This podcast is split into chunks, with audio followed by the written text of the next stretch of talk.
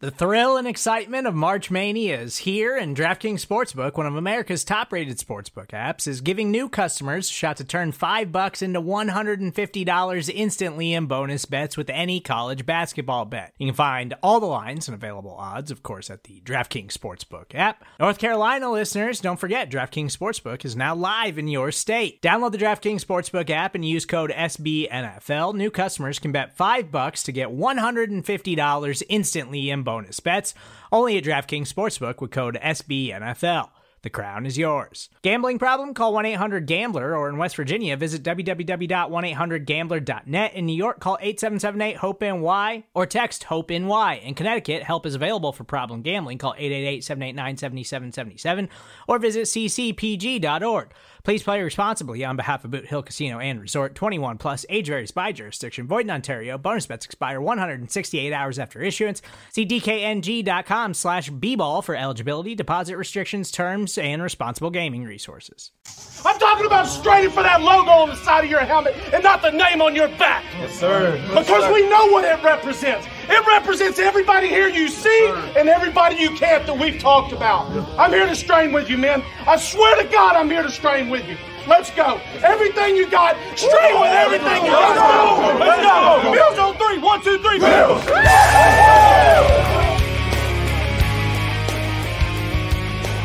You're listening to the Off Tackle with John Fina Show with your host, Joe Miller.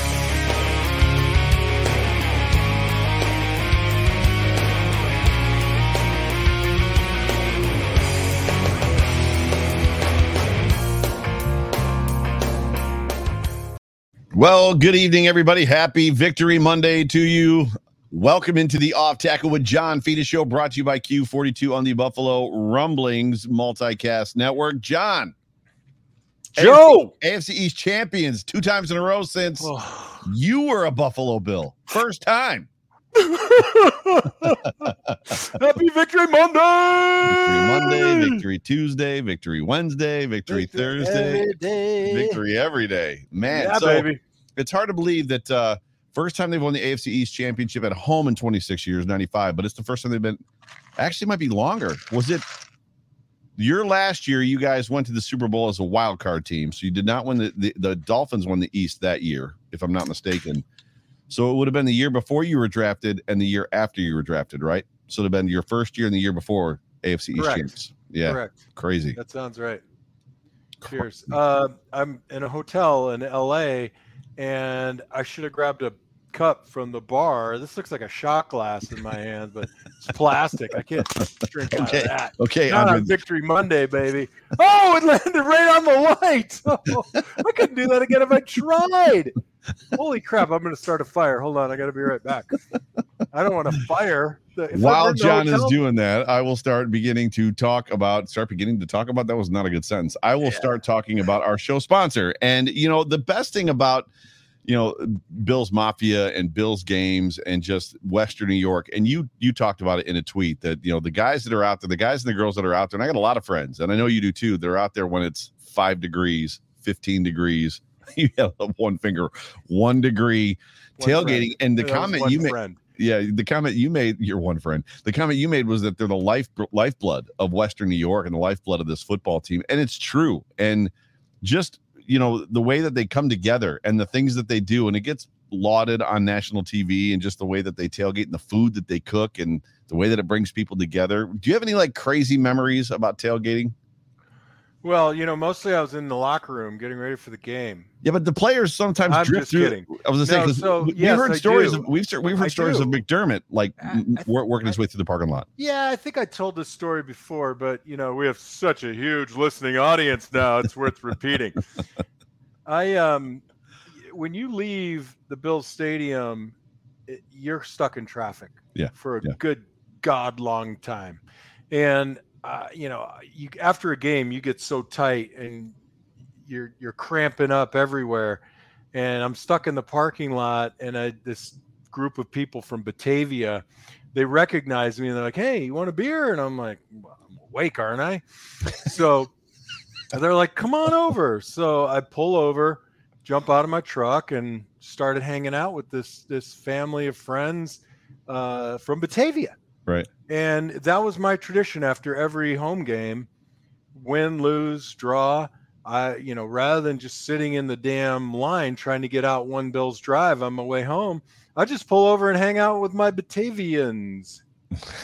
And uh, you know, people were every time. Same people every time. same people every time. That's just you know, and they'd give me some food, and we'd have a few beers and hang out. And I, I think going to what you said, most people, yeah, okay, the Buffalo Bills uh, tailgating experience is, you know, epic, right? Everybody goes on about it, but what they don't know is tailgating when it's one degree outside. Mm, The preparation that goes into it, the pictures that we see, I love it on Twitter, man. Game day, people, uh, Iman sending the pictures of his. Uh, uh, the beef that he's smoking on the Weber, and yep. Yep. everybody's doing it. The, the prep that goes into it, the passion, and people just milling around like, "Hey, man, what what what'd you bring? How you cooking it? What's your prep like?" Right. You know, that, that's that's the way I cook too. You know, I'm I'm looking at food, I'm coming up with new ideas, or you know, just trying to make the something I made the last time even better. And I, it's just such a camaraderie. Yeah. And really, meanwhile, it's 20 degrees outside. Everybody should be home in their snuggie,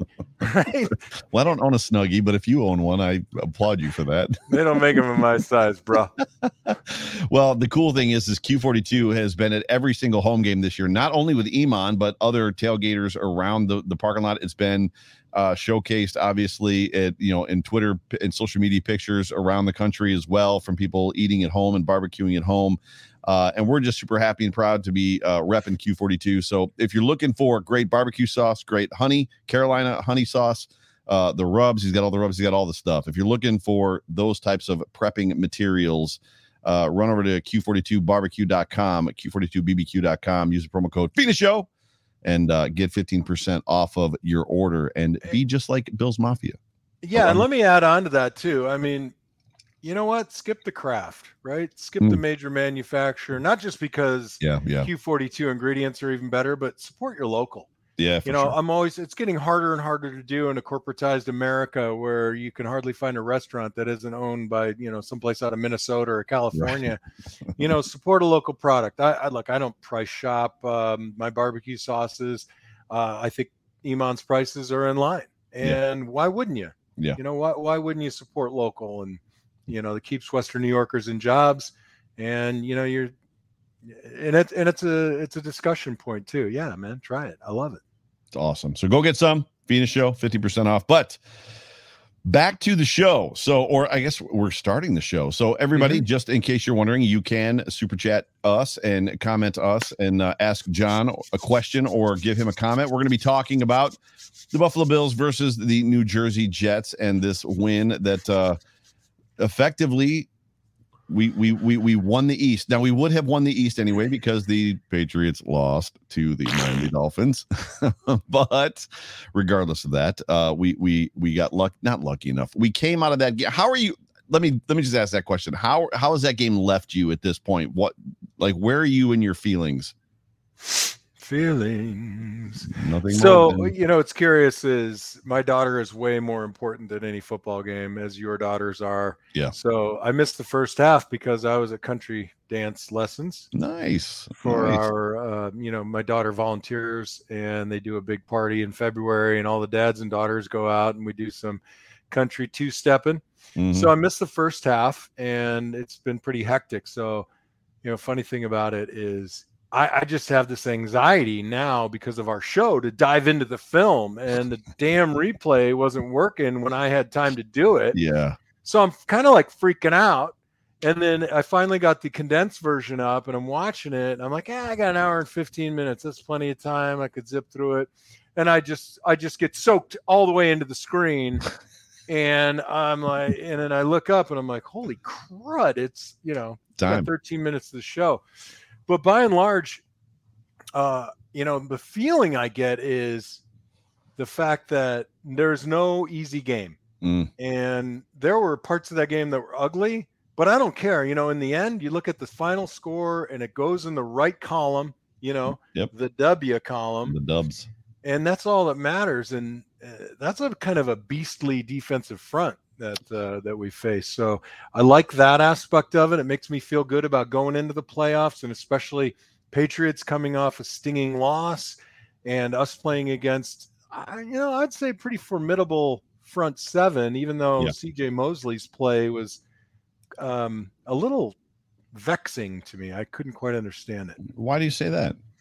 I respect that guy, man. I've watched him a few games. I'm like, oh, he's he's a monster, right? He's he reminds me a little bit of Tremaine Edmunds. You know, he plays beautifully in the field, and he fills well. He's got mm. great mm. body control. Right. You know, he's just an incredible athlete, and I think you look at the Buffalo Bills and you want to defend against Josh Allen, and ostensibly uh, a throwing attack where we try to expose the middle of the field with Beasley, right, crossing routes, mm-hmm. and they were playing every run in the first quarter as if every run was a play action. Mm. CJ Mosley was at six yards and he wasn't stepping up even when the ball was handed off. So we had a lot of success in the run game because I think they just wanted to tighten up that that uh, you know kind of five to fifteen yard window. Right. I say between the hashes, but even tighter than that because we love to expose that area, and it bit him in the butt. Uh, yeah. You know, we had we had some failures on the offensive line and in some running plays, but when it mattered and when it hit, uh, you know, we we got to that second level and.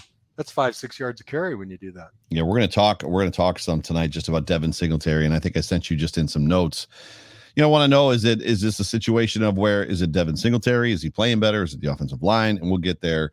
Is it the scheme? Is it the play calls? Like what's going on? Um, so like don't give anything away necessarily yet. But for me, this game was uh frustrating at times. Uh, you know, and it's funny because going back now, you watch the game and you're emotionally enveloped in the game, right? So it's you're just you're just all in and you're sucked in and you gotta win because these guys are representing my hometown and they represent me and I don't have a Bills tattoo, but I wear their clothes and their hats. And if they lose, then it's bad on me and I have a bad Monday and blah, blah, blah, blah, blah. You get all done into, into, these cycles. Um, but what's funny about it is, you know, thinking about it was probably in the third quarter. And I, and I, and I just for some reason clued in at that time to the wind whipping off the side of my house, howling off the side of my house. And I'm six miles in a straight line, you know, 20, 15 minutes from the stadium. So I know that the wind was a bigger, bigger factor yesterday in that game than what the media was even making it out to be. Now, it wasn't the Patriots game, it wasn't the Eagles game from 2019 where it was 55 miles an hour, but it was windy. And as I kind of processed through it, and I've got somewhere else I want to go with this too, as I processed through it, it was pretty obvious to me that the Bills were good in the first quarter when they had the wind. They, they drove the field twice, no problems. Second and third quarter, they were against the wind, had all kinds of trouble. And that's when the Jets, as bad as their offense was, did quote unquote something. They didn't do much of anything, but they did something. And then you flip it again for the fourth quarter, the Bills get the wind, and all of a sudden they can drive the field again, whereas the Jets couldn't. I wonder, and I have to think that the wind played far more of a of an issue in that game than what what was let on. For me, the problem that I have with it is why is Josh Allen dropping back and throwing the ball 45 times? 45 times in that football game when Devin Singletary in the first quarter was running the ball well. Why not just give give the kid the football? Here you go, Devin. Take it. You you talk about it all the time.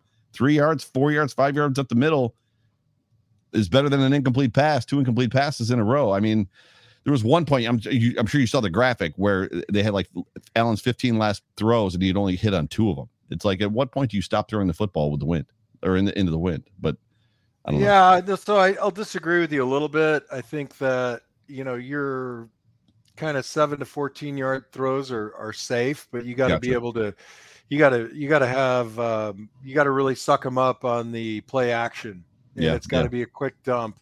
One thing we we, we are lucky, uh, you know, I, I saw Zach Wilson make just like come with some of the most ridiculous uh, non-reads, holds, scrambles, and then get you know thrown to the turf or thrown out of bounds when he could have done it, you know, five seconds earlier.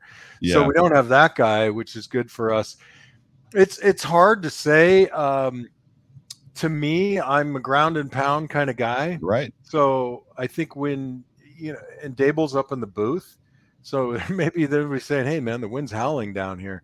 Now, a few of those incompletions look like, and the, the bigger concern for me is not that we're throwing the ball when we should be running the ball in the wind, was some of them were, you know, receivers going this way and the ball's over here and there hmm. was a disconnect. Oh yeah, there was just a couple series. Yeah, for sure. yeah, sure. there there were multiple disconnects where, hey man, I thought you were going to go that way, and you went this way. And it wasn't and, one guy; it was Knox. It was all. It was all mm-hmm. of them. Beasley, like there were several. Gabe Davis and Allen was clearly frustrated.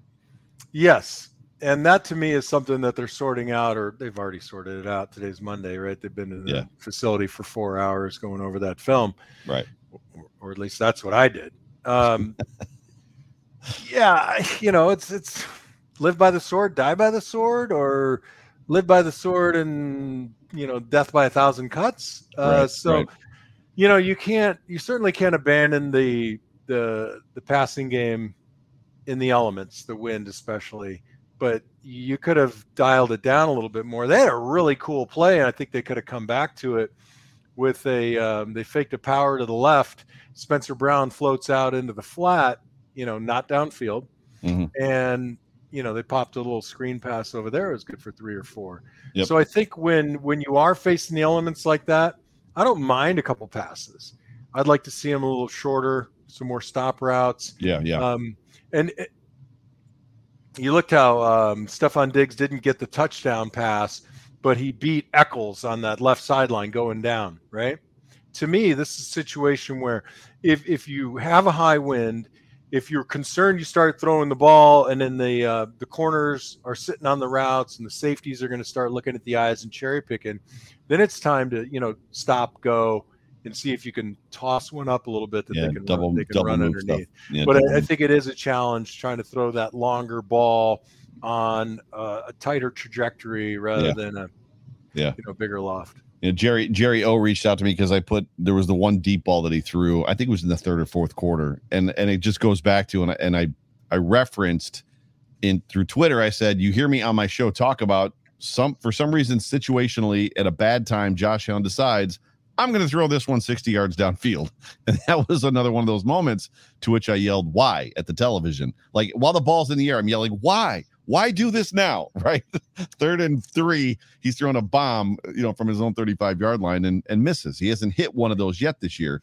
And Jerry O kind of was like, you know, if and and he is he said things that I've said before too, which is if you love Josh Allen's kind of off script mentality, Schwager, yeah, Yeah. if you love it when it works, then you got to go with it when it doesn't work. And I agree with that.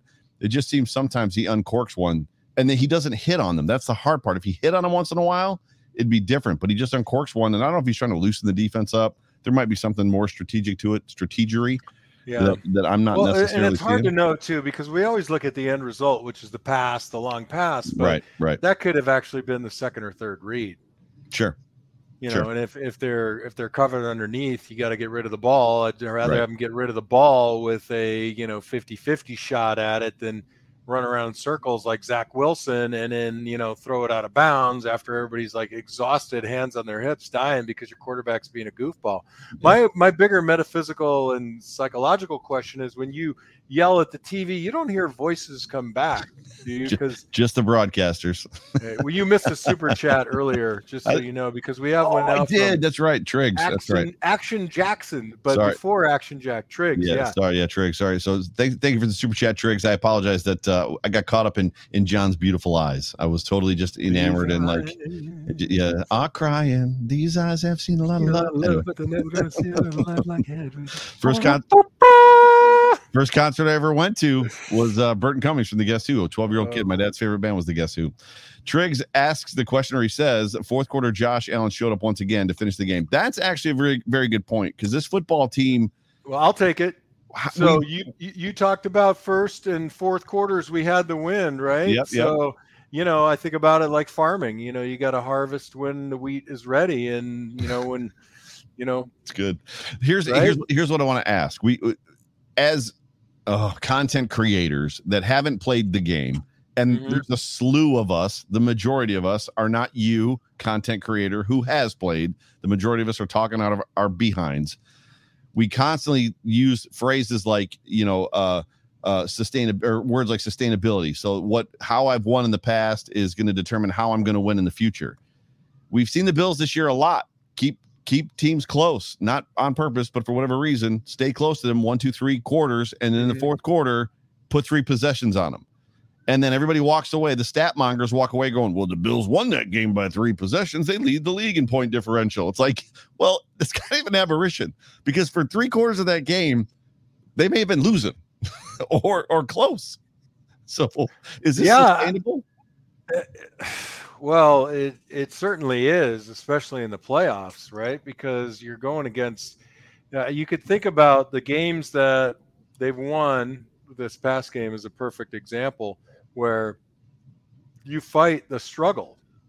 Now, Right. whether you conjured the beast yourself or it's an actual beast, either way, you've overcome it, right? So yeah, yeah, it's a good mental you know you're probably better off winning every game that you win in a in a more rugged and tough fashion than if you won them all by 28 now as a player i want to win them all by 28 and as a fan like you i want to win them all by 28 but it's in the first like quarter. that. I want to win them by 28 in the first quarter. I don't want to. I, I totally agree man I, I hate a close game it This gives is- me the agita This the sustainability part for me is just it's one thing to win football games, play football, win football games, and then once in a while you've got the horses to like take a three possession lead in the fourth quarter. We can do this.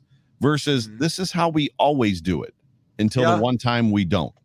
No, I, I understand, uh, I, and I get your feeling, but you know, finding a way to win is a good resource to have. Yeah, yeah, You know, rather than just waxing everyone. yeah. so I sure. look, I'm with you. I, Yeah, I, sure. I would rather it be a little more uh, beautiful, you know, Yeah, than yeah. it is. Yeah. But the reality is, the one-on-one matchups are are an sob week in and week out. There are no slackers. I mean, every time you line up, every time you strap it up, that guy across from you is a beast. And if you don't think so, if you take a play off, if you mentally have a lapse, if you're not thinking about or planning your first step, your hand placement, Mm. watching the movement of the the the adjustments of the linebacker, this guy goes soft, the cornerback walks up, safety rolls. I Mm. mean, you you just you can't uh you can't overemphasize the, not just the physical tax that the game takes on you, but the mental tax. If you're Right. absorbing everything and processing it like that, like that, like that, like that, it's it's crazy. I had a I had a uh, airplane two moment there. Can snap just like that, like that, like that, like that. I'm sorry. like this and like that and like this. Uh, Action Anna. Jackson. Why don't we just Why don't we just sing the whole show? It's like because that would be bad. You're a much better singer than I am, uh, but I can pull out the baritone. I believe go. there were zero. Well, you got to say who it was first. So Action Jackson. yeah, yeah, I did. I said that. You were listening. Now, now, now, read a read the super chat. I believe there were zero called Josh runs last game, which is a curious thing, right? Playoff time. Expect, I sus- expect us to open it up and unleash the full power of our offense, which, if we're being honest, is lethal when Josh has the run threat. We will take all comers. Damn. I love So- it. This is a great. This is a great comment from Action Jackson. Um, and bro, thank you for the super chat. Yeah, man. so- thanks. Do you ascribe? do you ascribe to the notion or the belief that you were in the locker room? So I've, I've seen it on Twitter a couple of times today. I think I even saw it on uh, NFL Game Day or one of the NFL Now shows that were on uh, this afternoon. Um, do you believe the notion that like the Bills they were like trying to keep things close to the vest. They didn't want to put like stuff. They, they run a wildcat play, but me, meanwhile, Mhm. people are like they're trying to like keep all their like stuff close to the vest so to not give the page or whoever they're going to play like any ammunition. Do you believe in that? Is that why there was no like call No, with Josh? I, I guess I would believe in that if we were a very vanilla offense. Uh, but we have tried and done a, a lot of an incredibly creative stuff. I don't know if you went back and counted, but uh, Sweeney was on the field quite a bit in the first quarter. We ran a lot of heavy. Yeah. And we we don't run a lot of heavy. Now, Right, right. is that because of defensive ends? We're concerned about Knox one on one up and with the defensive ends. Is that why Josh uh, didn't have a lot of called runs? Because that front four and Mosley, who, you know, disappointed me a little bit in the game. I don't want to send my guy into those guys. I, Yeah, I don't. yeah. I don't see where they're soft anywhere. So, Action Jackson, you know, that that could be a smart look for Yeah. Daboll. Hey, this is not the group we want to send the big guy into. Even though by and large he hits most of his runs off tackle, it just could have been a little bit. You know, we'll shake it up. We saw a little bit of screen game. Uh, good which, screen, good screen game, good blocked screen up well. game. you know, it's funny because you know me, or maybe you don't. I will watch a play. I watched that screen to Devin Singletary on the left side I think I ran it 12 times. And that's my problem is I only got there like a quarter of the game because I get sucked into a play and I watch every I watch the play twice, try to figure out what's the goal here, and then I, I go back and I watch each offensive lineman, I watch the defense, who's dropping, who's pressuring, are there Right, games right. up front. And Right. like truly all of us content creators should behave that way if we Mm-hmm. want to understand the game a little bit more than platitudes. Which platitudes are okay. They're entertaining. They sell tickets, you know, to podcasts. Do You buy tickets? Negative. Um, so w- going back to what Action Jackson said, you know, I, I think it's going to be uh, on a per game performance, uh, per defense performance.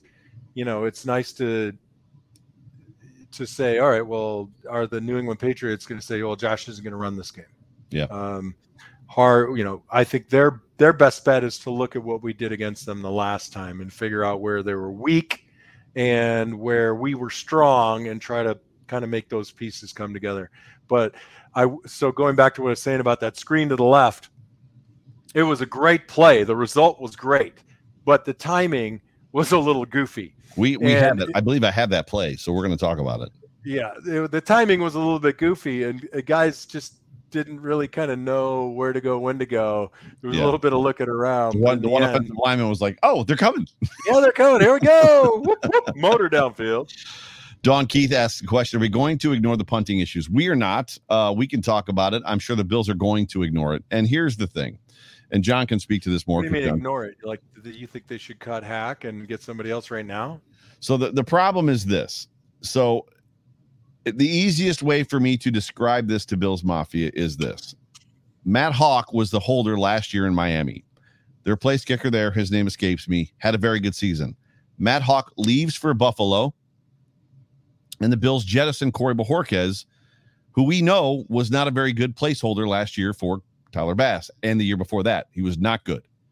So Matt Haack comes to Buffalo. Tyler Bass, when he kicks, has an extraordinarily good year. The Dolphins place kicker, who has a new placeholder who is not good, has a bad year.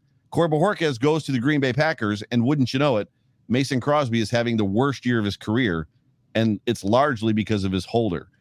So the problem is this, and I guess the question that I would pose to you, John, right? The Oh, question God. I would pose to you is That's special teams question. you play you play you play you play you played them. Is there a reality? The Bills, I believe, have a punter on the practice squad. We've seen NFL teams have a place kicker and a kickoff specialist, a kickoff guy. Is there a world where Matt Haack stays on this team through the playoffs to hold and they bring in a different punter? I don't know. I don't pay attention to that cap space cut thing.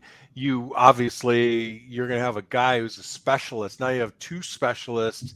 Somebody else is not going to make the 53 man roster for game day or You you 55. you can't kick a 20 yard punt from your own backed up in your own All right, all right, all right, all right. Okay. against all the right. Chiefs. Who- against the Chiefs. is- who if, if you do that against the Chiefs, the Chiefs are scoring a touchdown every time. Okay. So look, who is our super chatter? I want to address her by name. Who is No, it? wasn't a super chat. It was just a it was just a comment. It was Don Keith. No, no. Oh, is it Don? Oh, yeah, okay. Don right here. All right. Well, then I won't. No, I'm just kidding.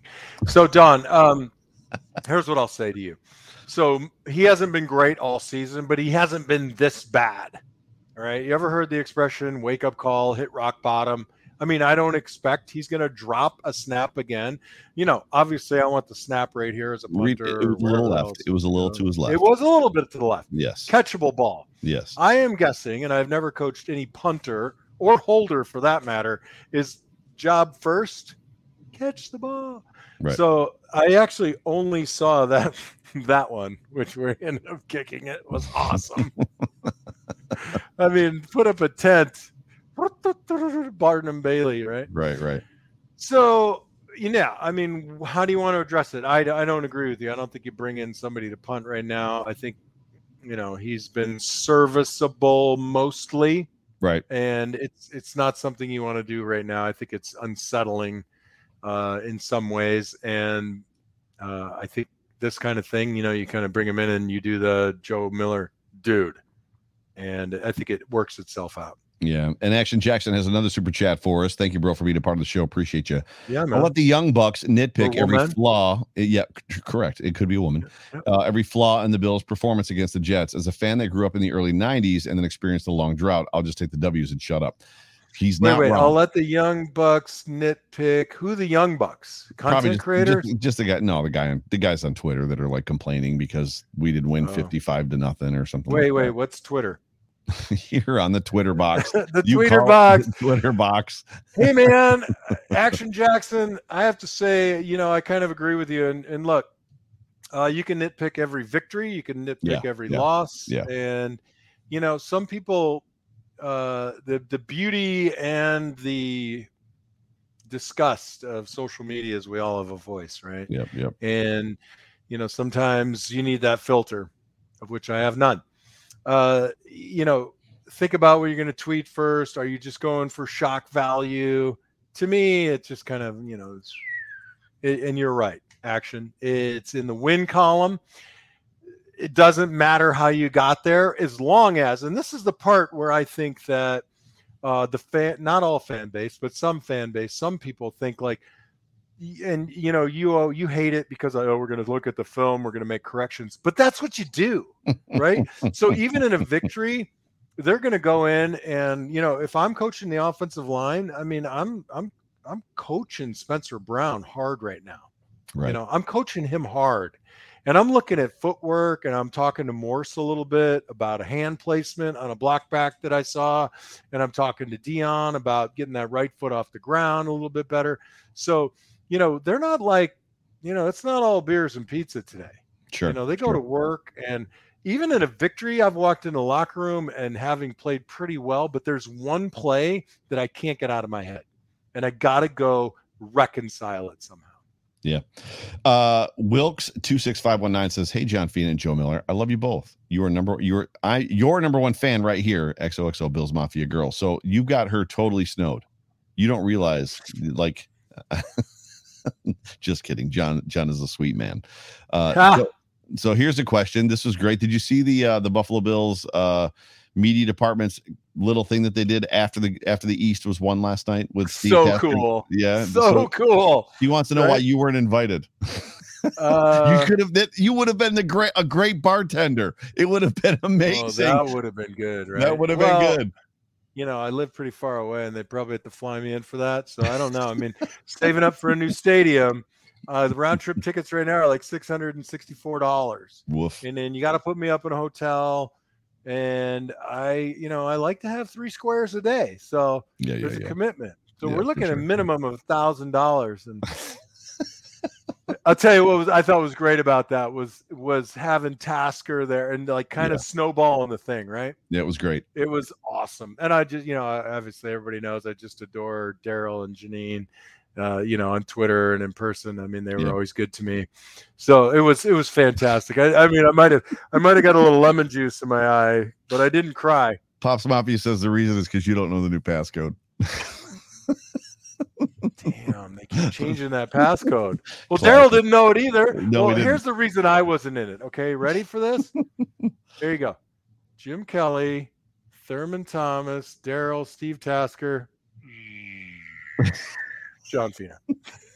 And and the, and the proof of that is that you're on this show with me, Joe Miller. hey, come on, this show rocks. this show does rock. It's true. Let's talk about the good real quick. So the good for me, the good for me in this football game. We've talked about some of it already. Uh, the offensive line. I don't. You will have to tell me what it. And uh, you've heard me say it many times, even this season. Why, if if if Ryan Rick Bates is the first guy off the bench, and he never is the first guy off the bench. So whenever Dion goes out, Tommy Doyle comes in. When Spencer goes out, Tommy Doyle comes in. Whatever guys, Cody Ford comes in, and then they finally put the kid in, and the offense just clicks. Bang! There it is. How did they not discover that in practice? Well, you keep asking the same question week in and week out. It makes me think I need to have a new host to the show. I've never asked that question. We've talked about it in This is you know third general game. terms. This is his third game. This is his yeah well game. look i mean first of all i think that devin singletary is dancing less and heading downhill more Okay. okay i That's don't good. i looked i looked at a lot of what they ran yesterday um and it's no different than what they've been running in weeks past Yeah. so we didn't simplify the running game right, i mean right, we ran right. some we ran some two guard guard center pulls. We ran some backside guard pulls. We ran the Thurman Thomas play of all time. We ran zone week, which was a great play. Um, and and I'm going to tell you, I watched the game differently than you do. I'm I'm not sitting here saying that it was an amazing performance up front. I there were multiple plays where out of five guys, one guy didn't win. Yeah, and and it hurt us. And we had a. I just watched the film. I mean, there were multiple yeah. plays that were one yard, no gain, two yard gains. For me, three and a half. I need three and a half. And uh, it could, it could also be this fever pitch. You're getting to mm-hmm. the you're getting to the the real part of the season, right? You see the improvement. Yeah. And I don't know. I mean, look, you don't pull a guy unless they're absolutely horrid.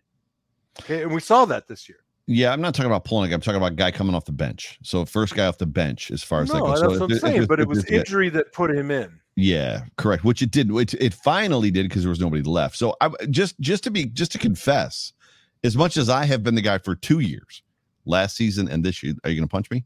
Last year and this year, who has said don't run. I'm not talking 100 to none, uh, no, 90 know, 10, 85 to 15. Just stop doing it or set, you know, use the pass to set up to run I found myself in that Jets game yesterday, back to reckoning back to, you know, when Fred Jackson was here, when Marshawn Lynch was here, when all those great running backs were here, going, you run the ball here, run the ball, and they weren't, and I was kind of upset. It's like Singletary's doing well, run the ball. Like this is where you're supposed to run the football. Yeah, no, I agree. I mean, they they could they should have gone figured out a way to get back to the run. Um, I'll say this too. So the evolution of the game with respect to the amount of contact that happens in uh, preseason or training camp is significantly reduced overall. Sure. There's no two ways about it. I mean, even Marv Levy's camps, which were mild by comparison to places like Schottenheimer, mm. right, in Kansas City. I wonder if, and you say this all the time, how do you not discover the guy in practice? Practice there's no hitting in practice, Joe. True, true. Very you true. don't hit nobody. Very true. It's all concept based. It's move. It's stay loose. Once you're out of training camp, there there isn't a ton of competition for roles, and I don't even know what comp uh, what training camp looks like anymore with respect to head slamming and bashing and mm. You know testosterone pumping, snot blowing, yeah. you know fire coming out of your ears and eyeballs anymore. Yeah. But that's the way it used to be. And so go th- this is the point it's hard to make a substitution evaluation given the type of competition you see in training camp super so good super good so, and yeah, go ahead the other i was just going to say the other good for me uh, the defense played lights out i mean the defense there i mean they just completely stifled and like uh, there was a lot of good from this football game what do you have just some quick points before we get into some film yeah so um you know, the first thing that stood out to me when I watch, I always watch the trenches. And look, the Jets up front were are nasty. That's a big physical group. And then obviously, I'm watching our guys when they're on offense, and uh, they they were physical in this game. Right, right. And even to the point where, um, you know, that guy we talked about who had that d- just awful performance. I watched him on multiple plays and the amount of effort and re-effort and hand movement and secondary uh, moves that were going on was really pretty great. And another thing I'll tell you right now is Matt Milano is awesome. He's good. That guy covers ground. I watched the play. Now it was a completed pass by the Jets, but it was a play action. I'm watching Milano, and then because of the way the screen works, he's gone. And then I see the ball going over the linebacker area, gets caught and the first guy on the scene to tap the guy on the ground is Matt Milano. And I thought to myself, whoa, whoa, whoa, how the hell did he get back there? I just saw him in the screen. And I literally, like a moron, I ran it back four times. And I'm like, holy crap, he was backpedaling and he must have planted his foot, turned his, flipped his hips. Right. And he was, he gained another 11 yards like that. Right. He, right. he, uh, on a play action, and thank God it didn't bite us in the you know what. They ran a really nice play action. Both Edmunds and Milano were in the trenches, in the feet of the defensive lineman. Right. And I thought, oh God, this is this, and it's all new to me because I had to watch the thing on the app. Right, you don't Right. see the play. Right. I thought this is this is disaster, and Milano just beat the running back on the block, and he was right in Zach Wilson's face, and I was like, where where can this guy not play? Right. Um, the secondary was, I think, very good minus they're play Played real well. in there, but the defense is just playing with this this, this fire, right? Yeah, they're playing super good. Super good. Let's look at a couple different plays from Devin Singletary. And this we're gonna start with the big run. And the question that I posed to you in kind of show prep was is it Devin? And you already kind of said that he's not dancing as much as he was. Uh my question, but my question was was it Devin? Is it the line? Is it the scheme? Which you've already answered that question too, because you talked about some pulls, and then you talked about a zone, a weak zone. So and then I asked, and then I think I said, is it, you know, is it play calling? So I've got a, a string of plays here from Devin, starting with the first big one, um, which this muddled mess, you really can't see anything. But from the backside, which is about to come up, you can see a. Oh, I didn't get end zone. This could be so exciting. Yeah. so the guy- here- the guy so who- here's the end zone. So first of all, this is heavy package, right? So you got Dawson Knox tight end on the right, you got Spencer Brown tight end on the left, you got Sweeney tackle on the right. So first question I have, Mm-hmm. Josh Allen is pointing the football to Devin Singletary's right, but the ball's going to come back to the left. What is with that? Is it just a fake? So the design of this plane, I had I had it only from the sideline until you sent it to me, um, and I didn't get a chance to look at the end zone view. But from what I could decipher, it's almost like a modified lead. So the the guy that makes this play go is Gilliam, right? So the play side linebacker scrapes. You got Bates and Dawkins trying to work to that linebacker, but he scrapes too fast. They end up going to the backside linebacker. But then as Gilliam is coming in, because this looks like it's supposed to go uh, Gilliam on the play side linebacker. He Right. scrapes. He stops. He ends up blocking. I, I, what amounts to me from the sideline view is uh, two guys. So you got uh, Spencer Brown washing down. Right. Everybody's doing their job at this point. The defense actually is in great position here. The good But the- question is, what the hell is Spencer Brown doing on the left side? Well, when- we go heavy package, Tommy Sweeney becomes a ta- gotcha, gotcha. Tommy Sweeney becomes a tackle. yeah, Right? You recognize this was heavy, right? yeah, yeah. So it's heavy left, heavy left wing left. We also bring, I think it was uh, Kumaro in on the right side. I think no, it's, uh, sorry, it's Dawson Knox to pick up that end. Yep. But the play is made by Reggie Gilliam, right? So watch the linebacker scrape. He turns back, Yep, He turns back and guy. nails him. Nails him. Yep, and then he gets right? And through. then and then the, the the linebacker just overruns it. But what? Okay, so your original question is, this is run as a read, right? So he's taking the ball straight downhill, and all he's doing is looking for the soft spot with the expectation that Spencer Brown's guy was going to go outside upfield, and Gilliam is going to is going to weave inside and lead on the play side linebacker. It's a Which lead draw, basically. Instead of running it from an offset eye or an eye formation, we're running it with Reggie because he's a great athlete from the wing position. And it just so uh, we got lucky, right? We got we got a great play by Gilliam and a luck by the backside linebacker overrunning it because Williams or sorry, Dawkins gets caught up in the wash and he can't force upfield on the backside linebacker. Right, right, right. The next one is the screen pass that you were talking about Mhm. earlier to the left, which I Yeah. love because everybody gets blocked up, which is great. Mhm. Yeah. So w- what's interesting to me is look at the linebackers, right? They're they're they don't know what what's going on. So you got one guy who's running up and he decides all of a sudden it looks like pass and he's trying to bail out, and the other linebacker's at freaking nine yards depth. Yeah. what are the crazy, Jets doing? Crazy. I'm going to back this up so just to the formation so you can see it again. Mhm. But it's funny because you talked about uh, I forget which lineman it is. Boom, but right oh, there. it's 75, so, it's Williams. Williams is right. like, So oh, both those guys are wrong. both those guys are wrong. Okay. So you, you there's there's certain little coaching points to offensive line. Never look back, right? And never chase a guy who goes out of your, and right your there, area they're right there, they're both they're, They're both. both look. Dude, Spencer hilarious. Spencer Brown is shoulders to the goal line. You know what they're they're thinking? Thank God we're running a screen for once. For God's sakes! You know why? You know, offensive linemen they love draws and screens, right? Because it's a free play of pass protection. That's And, hysterical. you know, we don't do that enough. Like every time you set for pass, when you're a Buffalo Bill, the defensive lineman thinks I'm going to get a sack.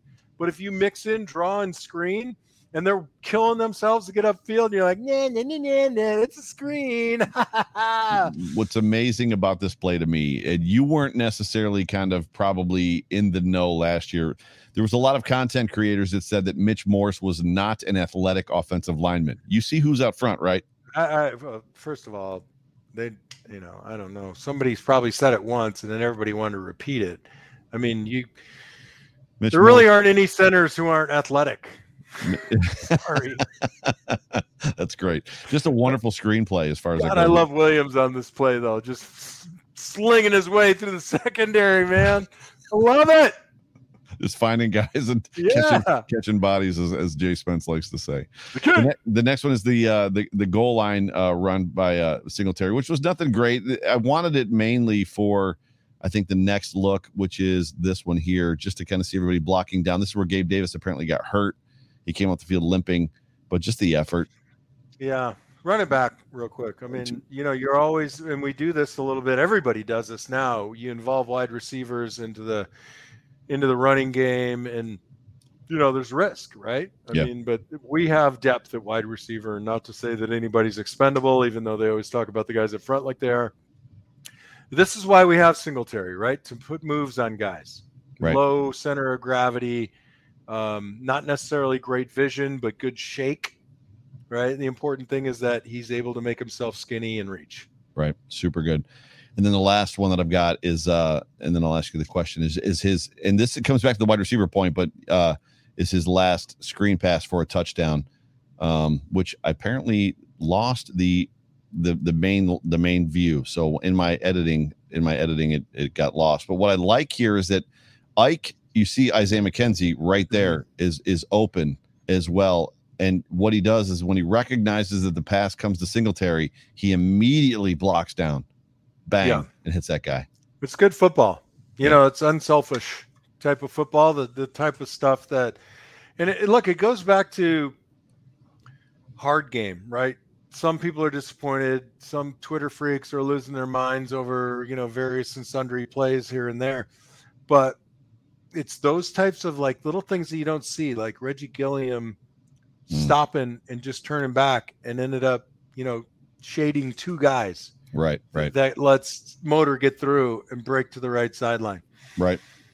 And So- you, there, you know, every successful play has some little aspect of it that is like, wow, man, what a Mm. great little extra effort a guy had there, you know, or you know, he thought the play, you know, he might have, there was a situation, well, he might have thought the play was going to be over, but he just, you know, he kept going anyway, or replaced his hand, got extra leverage. Yeah.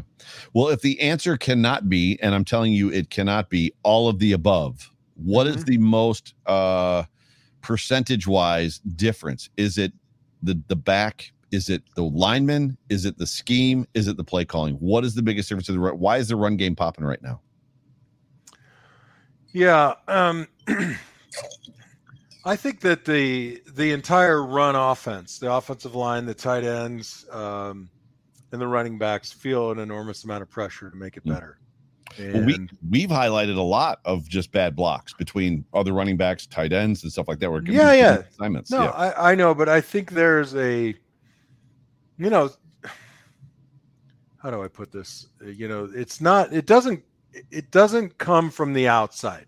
You know, a Right, lot of right. people are like, oh, well, it's all of us saying they got to improve the run game. You know what it feels like when things are good and when they're bad. Oh yeah, right? It's not not just football. And there's an aching inside you when you're a running back and you're an offensive lineman, like, and it's not going well. Like, man, we got to fix this. right. and sure. sadly, you don't always fix it like that. Right. You know, you it takes some takes a little bit from everybody, and everybody's little bit is different. Yeah. Now, I still I still think there's a lot of room for improvement.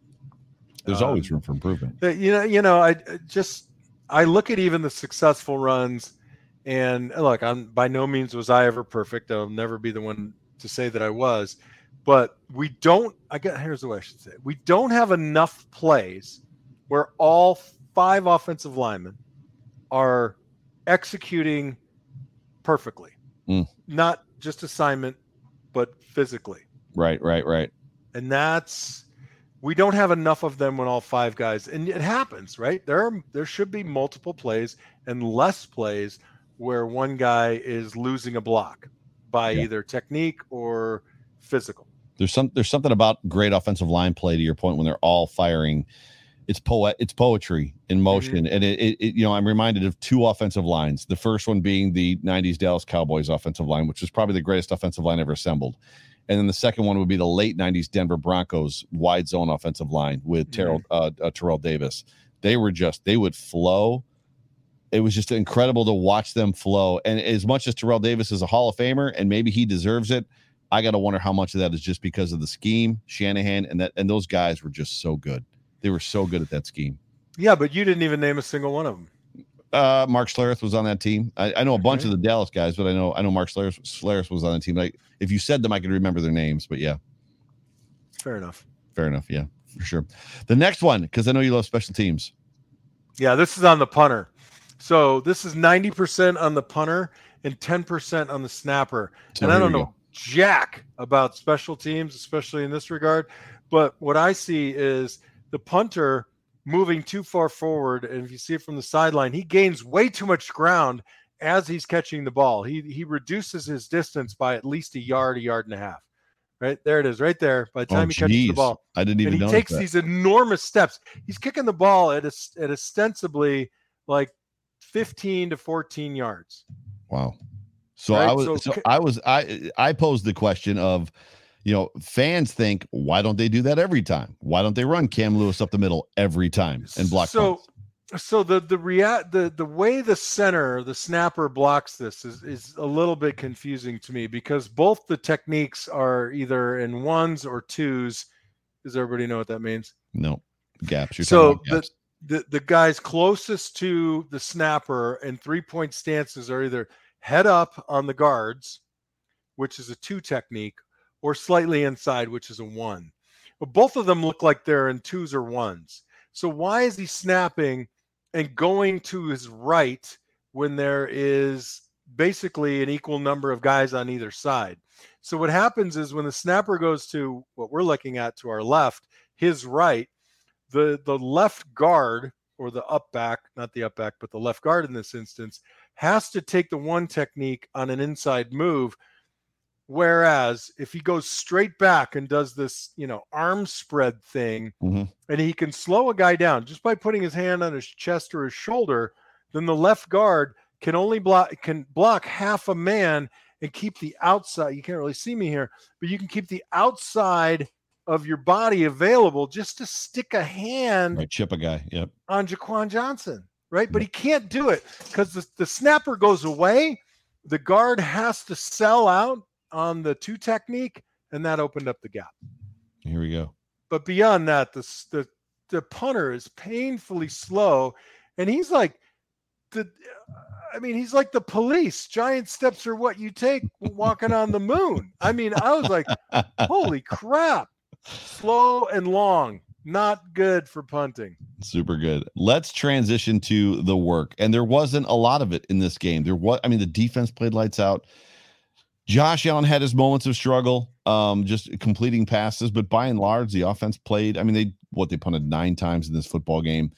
The work is the punter, right? The punter needs work. I, I could find one play, and again, the replay wasn't working, so I didn't have the opportunity to really kind of grab good stuff. Um, in your opinion, what is needed? There's always a list, you say of things yeah. that need to be worked on. Well, what, what's sticking out to you? I mean, they got to look at those pass plays where he's going right and he's throwing left and figure out what, sure. what's the miscommunication. Now, those could be read routes, right? Yeah. And Josh is thinking that uh, the guy has outside leverage, so he's throwing it in, and it doesn't happen. Figure that out. That's yeah. That's a little bit curious to me. Yeah. Tim. to um. Oh, go ahead. Sorry. Yeah, I mean, I I did see that the Jets ran a lot of play action, and our linebackers did suck up a little bit. Uh, that that would be a concern for me against the Patriots. I'd definitely keep my eyeballs on that. I loved the fact that they brought that heavy package in, um, and I think they kind of, kind of borrowed that idea from the Patriots. Mm. You know, if you don't, and and Dawson actually had some pretty nice point of attack blocks in this last game, mm. but there's no reason to expose him to it all the time. We got a great arm at quarterback. If we throw in an offensive lineman at tight end and go heavy package, that doesn't really take away from our ability to expose the secondary. Mhm. So I'd like to see a little bit more of that worked in because it worked. And wouldn't it be nice to run a little heavy back at the guys that ran it against us when their quarterback threw the ball three times and Right. stick it in their ear? I'd love that. Uh, offensive line play, we got to figure out how we can get all five guys successful on 75 to 85% of our run plays, both assignment free. We say assignment free, meaning no mistakes Mhm. Mhm. assignment free football and physical winners. Um, Hmm. And, you know, I think Devin Singletary shoulders down, shoulders at the line of scrimmage, whether it's a read play or a design play, forces him to accelerate toward the line of scrimmage rather than dance. So, do you understand what I'm saying? Good. Yeah, yeah, yeah. We've talked. So we when talked he's, about got, when, he, when he's taking that hand off and his shoulders are aiming toward the sideline, 35, 45 degree angle, I- I don't think he's got the vision um, or the decisiveness to then just make a cut and go. I Right. think he's a downhill guy and making shorter cuts rather than bigger cuts. Gotcha. Gotcha. No, that totally makes sense. And it'd think- be nice to have a little better punting. The other thing for me, the other thing for me, and this is just from a fan standpoint, fan aspect, you know, is and that's what I am. I'm, I'm a fan first and a fan foremost. This the the feel of the offense in the second and third quarters, even with the wind, very much felt to me again like Daboll was just out of touch was with what was going on in the game. We have a game plan, we're gonna run it. mhm. I don't care what the defense is doing. I don't care what the weather is doing. I don't care how Josh is playing. I don't care how the offense. And as much as you hear them say things like, you know, we're going to feed the hot hand, you know, we're going to go with what works, you know, Josh saying, you know, if, if I don't like a play, I'm not going to run it type stuff. You hear this stuff, but then you also hear them say things as well that we never once considered moving out of that formation or, out- or out of that personnel grouping. They, they, last night, they, they ran, they stayed in a, a, a I think that I can't remember what package it was. They stayed in a certain uh, personnel package most of the night when it wasn't working. There's just a, a, a reluctancy to move out of something that's not working. It, it's it's not working. Well, it doesn't matter. We're just going to keep running. So for me, there's just a that's. I still would just like to see more feel from Brian Daboll. Seems like- yeah, look, I get that. But to you and many people, you know, the game plan is the comprehensive playbook, but you Yeah, don't yeah. do that. You know, you dial it down. So when you talk about adjustments, uh, you don't, when we talk about adjustments as players and coaches, we don't go beyond too too far beyond what we Sure. have prepped for that week sure. you know gotcha. because you can't practice everything right. and and you're you're dictating what you're going to program for the week based on the film that you've chosen to break down for that particular game like when when when they're game planning for the patriots this week they don't watch 17 games Mm-mm. they pick uh, three to four games uh, against teams with the most uh, uh, i guess the offense that's most like ours Mhm. right and that's how they game plan Gotcha. now, I'm not going to say that adjustments can't be made, but it's not like it's not like you, you're struggling and then you say, you know what, we didn't practice this all week, but we're going to run a play that we ran three weeks ago. Right. So you can make formation adjustments. You can make some sort of um, a, a route adjustments based on the type of secondary rotation that you're seeing.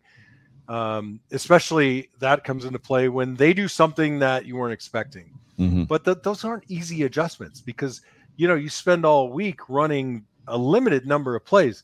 Like so much of what you do as a player is in the administrative office Gotcha. studying playbooks studying film.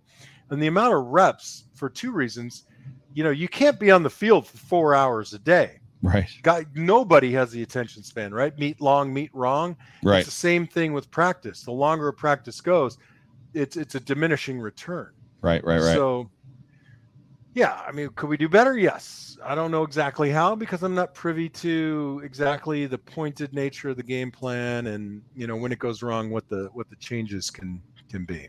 Well, we're getting a little bit long in the tooth of the show. It's been a great show, uh, great conversation, uh, especially for a football game that was kind of, I don't know, just kind of was Mhm. right. There wasn't a whole lot to take away. Uh, with the last couple minutes, what are your expectations? Buffalo Bills meet the New England Patriots in the first round of the playoffs for the third time this season. They're going to meet them. Eight fifteen Saturday night. Where Mhm. where are you at in your mind and in- in your heart in this football game? Well, you know, I I'm I I just have a lot of trepidation, right? I mean, you've got even guys on this Patriots team that are new to the team in the past couple of years, you're just buoyed by the amount of history and success that's been happening for the past decade or more and the expectation and geez, and they just prepare, right? They are so good at preparing, and it, it is. I'm, uh, you know, I'm concerned, right? They're Mhm. coming off a, a kind of an ugly loss. We're coming off Three out of the four. victory. Three out of the last four. They've lost Yeah. three out of the last four games. Right. And good teams, teams that make the playoffs, don't stay in a losing rut for very long. Right, right. So, you know, I obviously I predict our Bills are going to win, but anybody who thinks uh, it's not going to look a little bit like the game that you saw yesterday, mm-hmm. Ugly. uh, yeah, it's not going to be it's not going to be pretty at times, and you're just going to have to take a deep breath and uh, Yeah. ride it out. Look, it's it's like when I watch a game, I'm I'm not a pessimist, but I understand the pendulum. Yeah. you know, and it's what I said last week on the Worldwide Interwebs tweeter box is, you know, bad luck like good luck wanes, yep, for sure. right? And Yep, you, you just got you got to you got to make hay while the sun is shining, right? So first quarter we have the wind. I would have preferred to have 14 or 17, right? And then we're against the wind for two quarters. You know, you got to hang tough.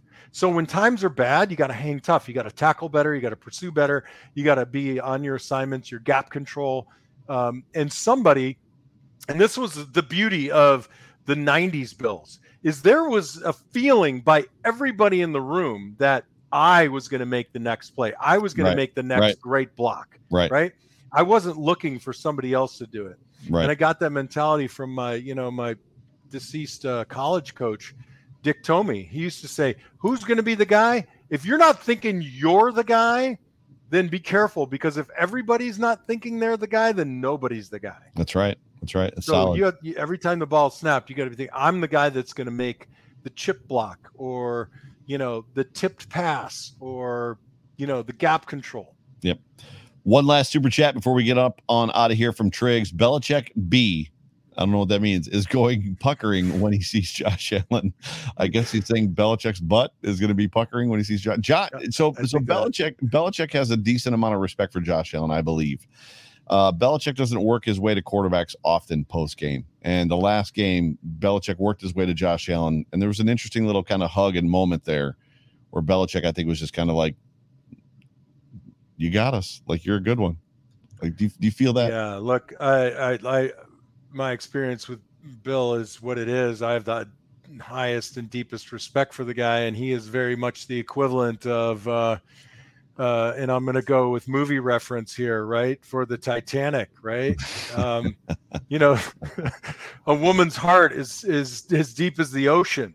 Right. So there's a billion things we haven't heard come out of Bill's mouth, but Sure. I guarantee you there is no lack of respect for any player in this league. Um, it- Bill just doesn't stand up there and spout off about it all the time. He's, Yeah. you know, he's he's a two word guy. That's his deal. That's right. That's right. One last super chat from Action Jackson, uh, bro. You've been uh, or girl, you've been awesome in this in the show tonight. I appreciate you. I'm going to be nervous all week. Me too, uh, as we all will be. But there are so many indicators that point to our favor in the uh, point in our favor for this game against the Patriots. Bring them on. Let's do this.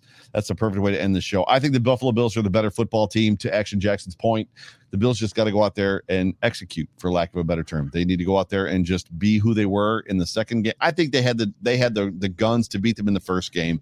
They just outcoached themselves, if that makes any sense. So, Yeah, you miss a field goal, and then it comes down to another. You know, so. yep, yep. I, I will agree that there isn't in, there are two indicators that for me are huge, right? The defense, we've had some spotty run play, def, run defense, which has been improving. yeah, right. for sure, We had For two sure. games which were just kind of ugly for sure. against the run, and we're seeing that turn around. So they bring that same run stopping ability to the Patriots, and make no mistake about it, they're going to run the ball. Yeah, uh, that that bodes well.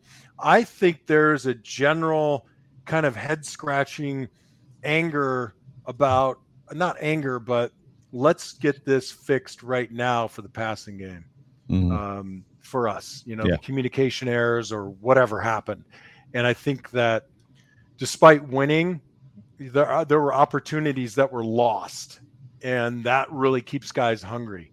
Yeah, you know, for for vast improvement. Yeah, and I, I love the way Stefon Diggs is playing right now.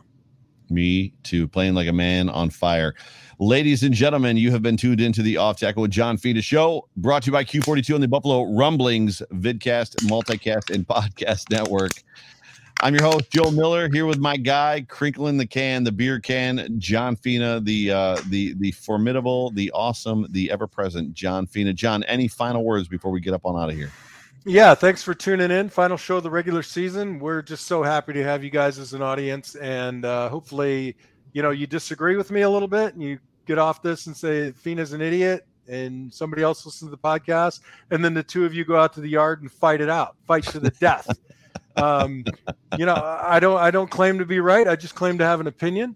Yep. Uh, but we've we've had a great time, and I, you know, I'm I'm nervous too. Action. Jackson. I mean, I get a little I get a little bit of uh, butterflies in the belly right now, and just so you know, the players feel it too from time to time, especially yep. in in playoff week prep.